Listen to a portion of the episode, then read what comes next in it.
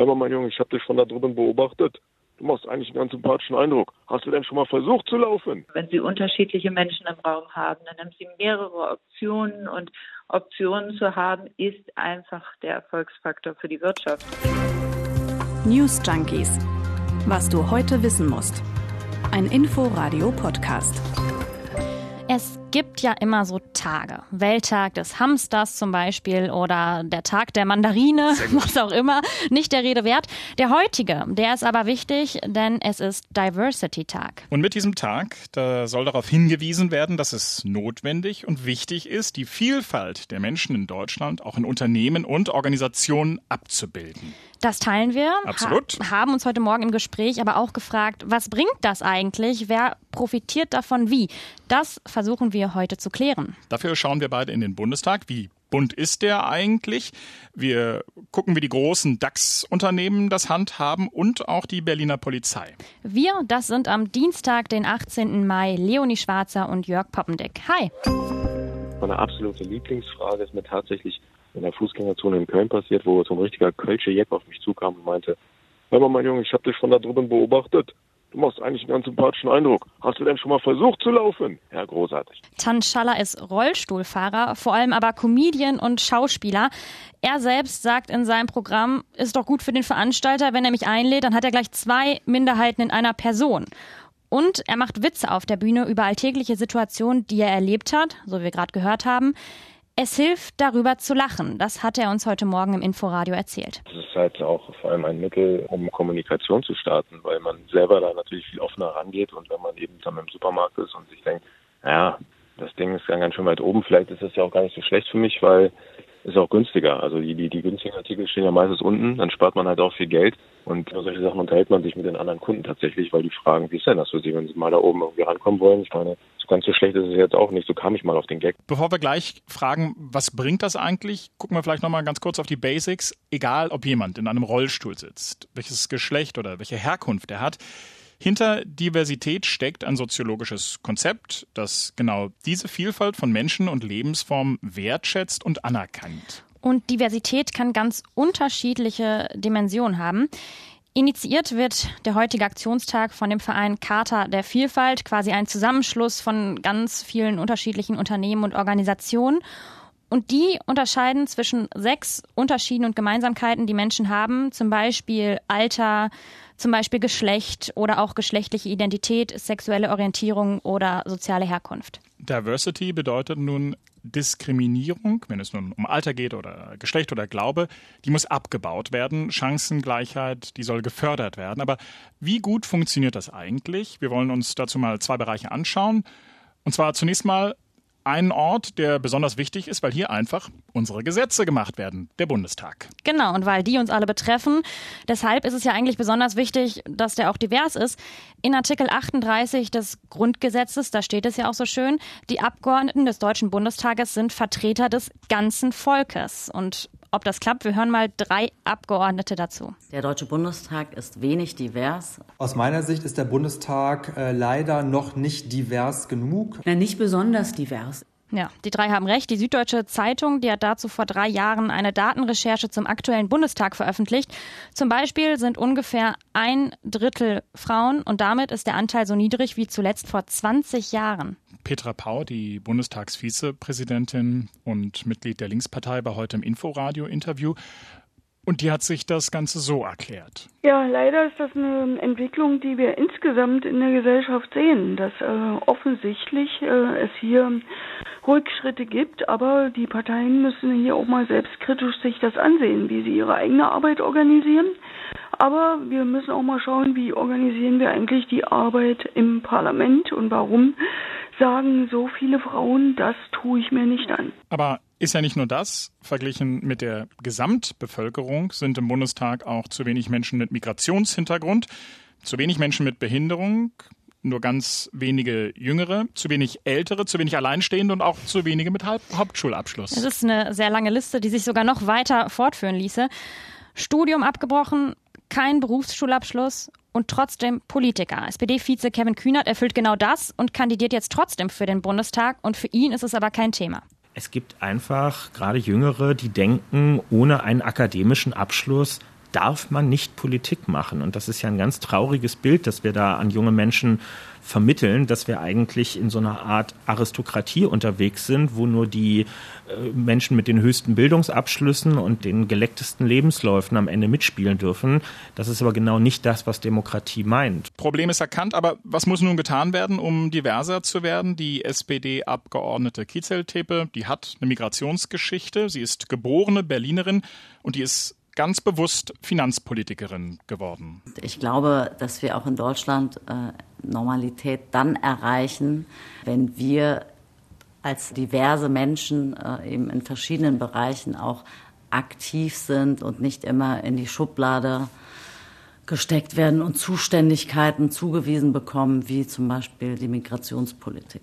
Also Beteiligung diverser Menschen ist wichtig. Und das möchte auch die Bewegung Brand New Bundestag erreichen. Deren Ziel ist es, mehr Diversität und eine Starthilfe für Politikneulinge. Und dafür coacht die Initiative Kandidatinnen und Kandidaten zum Beispiel mit Workshops, damit sie dann unter Umständen im September in den Bundestag einziehen und für mehr Diversität sorgen. Und wenn das aber nicht klappt mit dem Einzug in den Bundestag, dann ist es auch nicht schlimm. Das sagt Eva Turnhofer von der Bewegung. Plan B in dem Sinne ist, dass wir zwar jetzt mit dem Bundestag starten, aber dass das nicht unser alleiniges Ziel ist, sondern wir wollen mit Brand New Bundestag tatsächlich ein politisches Engagement schaffen oder eine Möglichkeit, sich politisch zu engagieren über die Bundestagswahl hinaus. Ich finde, das klingt auf jeden Fall nach einem spannenden Plan. Wir lassen an dieser Stelle jetzt aber mal das Thema Politik ein bisschen hinter uns und schauen, ich sag mal, rüber Richtung Wirtschaft und Diversity, da ist dann auch häufig die Rede von sogenanntem Diversity Management. Hm. Nun ist es ja so, Diversity, wenn man es damit ernst meint, dann bedeutet das Veränderung. Das finden die meisten Menschen erstmal ziemlich uncool, vermutlich übrigens auch solche, die inhaltlich davon überzeugt sind. Aber wenn sie dann konkret betroffen sind von Veränderungsprozessen, dann schwindet nicht selten die Begeisterung dafür. Hm, Jörg, ich weiß gerade nicht so richtig, wo, wo, du hin willst. Nimm mich mal mit auf deine Reise, sag ich mal. Naja, was ich sagen will, ist, dass dieser Veränderungsprozess nicht allein wichtig ist auf so einer moralischen Ebene, sondern wenn wir jetzt mal auf die Wirtschaft und Diversity schauen, da gibt es einfach zahlreiche Studien, die belegen, Unternehmen sind einfach mal deutlich erfolgreicher, wenn sie auf Diversität setzen. Das spricht eben auch dafür. Okay, eine von diesen Untersuchungen oder Studien, mhm. von denen du sprichst, stammt zum Beispiel von der bekannten Unternehmensberatung McKinsey. Und die sagt auch ganz klar, je vielfältiger Unternehmen aufgestellt sind, desto mehr Erfolg haben sie. Genau. Ich finde ja bei solchen Studien immer wichtig, um sie besser auch einordnen zu können, wer hat sie in Auftrag gegeben und dann am Ende auch umgesetzt. Und ich glaube, bei McKinsey, da sind wir uns einig, kann man guten Gewissens jetzt mal davon ausgehen, dass die maßgeblich geleitet sind von dem Interesse des wirtschaftlichen Erfolgs der Unternehmen, die sie beraten. Durchaus, ja. Absolut. McKinsey sagt übrigens von sich selber, dass sie 28 der 30 DAX-Konzerne beraten. Und was ich ja auch spannend finde, ist, dass sie das schon länger beobachten. Also die sind da seit mehr als zehn Jahren schon dran an diesem Thema und beleuchten eben den Zusammenhang von Diversität und Geschäftserfolg. Und deshalb können Sie auch was zum Thema Entwicklung sagen.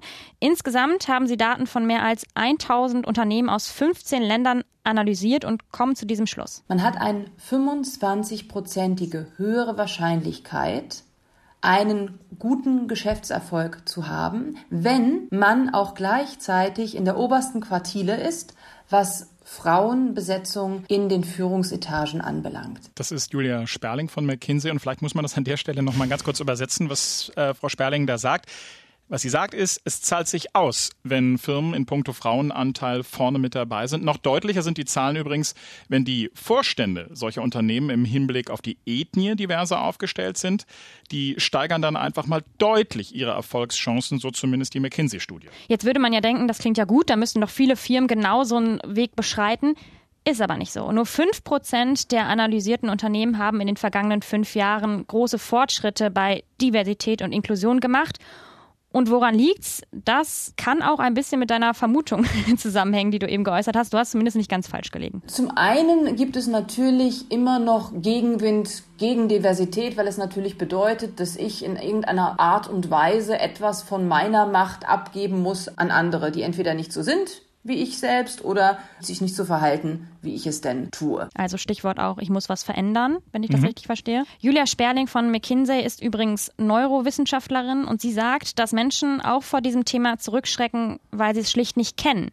Und sie haben auch festgestellt, dass größere Unternehmen da wiederum weiter sind als kleinere. Also die haben eher erkannt, welches Potenzial da sozusagen schlummert. Vielleicht machen wir es mal noch ein bisschen konkreter. Inwiefern Firmen profitieren und was erfolgreicher genau meint. Darüber haben wir im Inforadio mit Anna Christina Gronert gesprochen. Sie ist Managerin und Vorsitzende des schon angesprochenen Vereins Charta der Vielfalt.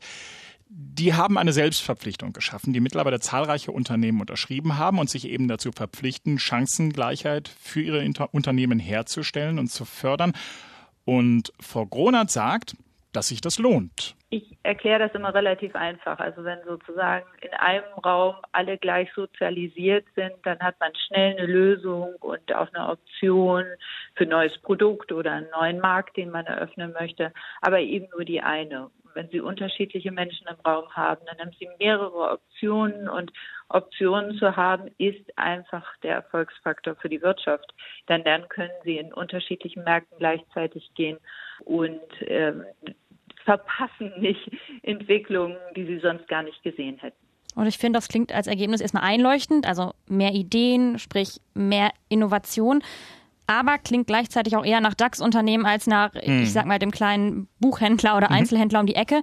Aber genau an der Stelle ist Anna Christina Gronert reingegrätscht und hat dem widersprochen. Gerade ein Friseur oder, oder ein Bäcker muss auch abbilden, was er für eine Kundschaft vor Ort hat weil das denen einfach viel zugänglicher macht und viel offener für jeden anderen. Und ähm, insofern ist diese Kundenbindung spielt da auch eine große Rolle eine Chance, sich andere Kundengruppen auch zu eröffnen.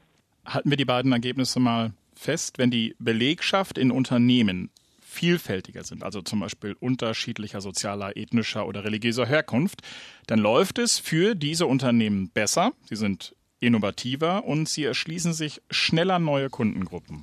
Wir haben dazu noch eine weitere Studie gefunden, und zwar von der Unternehmensberatung Price Waterhouse Coopers zeigt natürlich auch, wie wichtig dieses Thema offenbar ist für Unternehmen. Und die Unternehmensberater, die haben sich ganz konkret die Immobilienwirtschaft angeschaut und die fällen auch ein ähnliches Urteil. Ein Zitat an der Stelle dazu. Es geht hier nicht um Fairness, sondern knallhart um Relevanz im Geschäft. Wer die Innovationskraft verliert, wird die herausragenden Talente nicht binden können und Wer sich mit Diversity und Inclusion nicht auseinandersetzt, wird das Vertrauen der Investoren aufs Spiel setzen. Ne, man sieht an dieser Stelle, ist eben kein Nice to Have, das ist ein ganz klarer Erfolgsfaktor für Unternehmen. Und Gesellschaft, apropos widerspiegeln, Vielfalt abbilden, das ist natürlich auch wichtig für Behörden.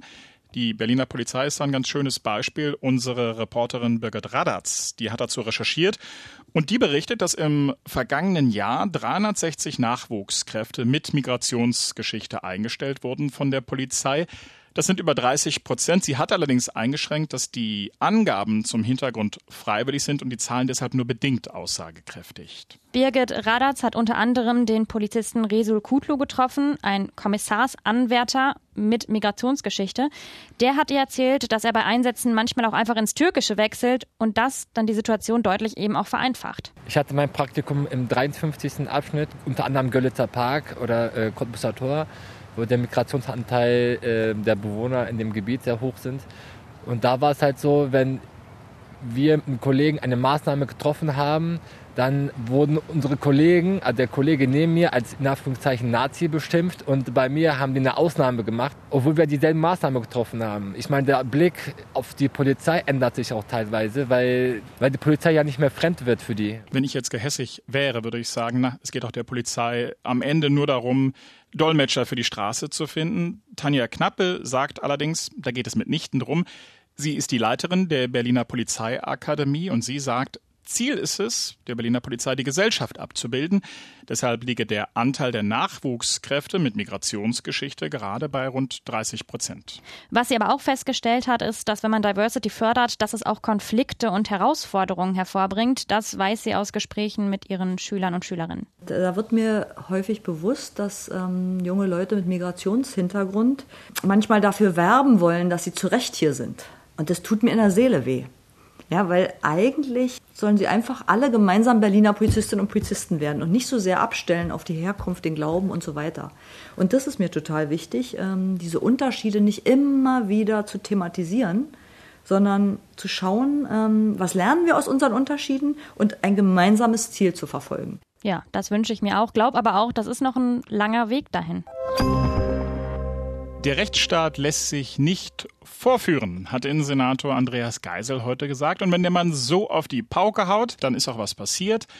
Nach dem Juwelendiebstahl aus dem Grünen Gewölbe in Dresden ist ein weiterer Tatverdächtiger gefasst worden. Und das ist bereits die fünfte Festnahme. Im vergangenen Jahr sind bereits vier Männer aus dem kriminellen Clan-Milieu festgenommen worden. Die Ermittler sind davon überzeugt, dass sie an diesem Mega-Juwelendiebstahl, so muss man es ja wirklich benennen, direkt mhm. beteiligt waren und wirft ihnen schweren Bandendiebstahl und Brandstiftung vor. Und nachdem wir gestern schon über die Aufhebung der Impfpriorisierung in einzelnen Bundesländern gesprochen haben, jetzt gibt es da auch bundesweite News, denn Bundesgesundheitsminister Jens Spahn hat gesagt, ab dem 7. Juni wird die Impfreihenfolge komplett aufgehoben werden. Und klar, ne, die Hausärzte, die fordern jetzt natürlich mehr Impfstoff an und vor allem auch Geduld. Denn diese Aufhebung, die heißt jetzt nicht, dass alle auch dann direkt einen Termin bekommen. Und dann gibt es noch eine neue Impfempfehlung, und zwar empfiehlt die Ständige Impfkommission, die STIKO, nun auch Schwangeren mit einem erhöhten Expositionsrisiko aufgrund ihrer Lebensumstände die Impfung. Klingt kompliziert, vielleicht eine keine generelle Impfempfehlung, mhm. würde ich sagen, eine Empfehlung zum Abwägen für Schwangere, oder? So kann man es, glaube ich, zusammenfassen. Von uns gibt es jetzt auch eine Empfehlung, und zwar zum Abonnieren, Liken und Sternchen verteilen. Und Feedback gerne wie immer an newsjunkies.inforadio.de. Schönen Tag, bis morgen. Tschüss. News Junkies. Was du heute wissen musst. Ein Podcast von Inforadio. Wir lieben das Warum.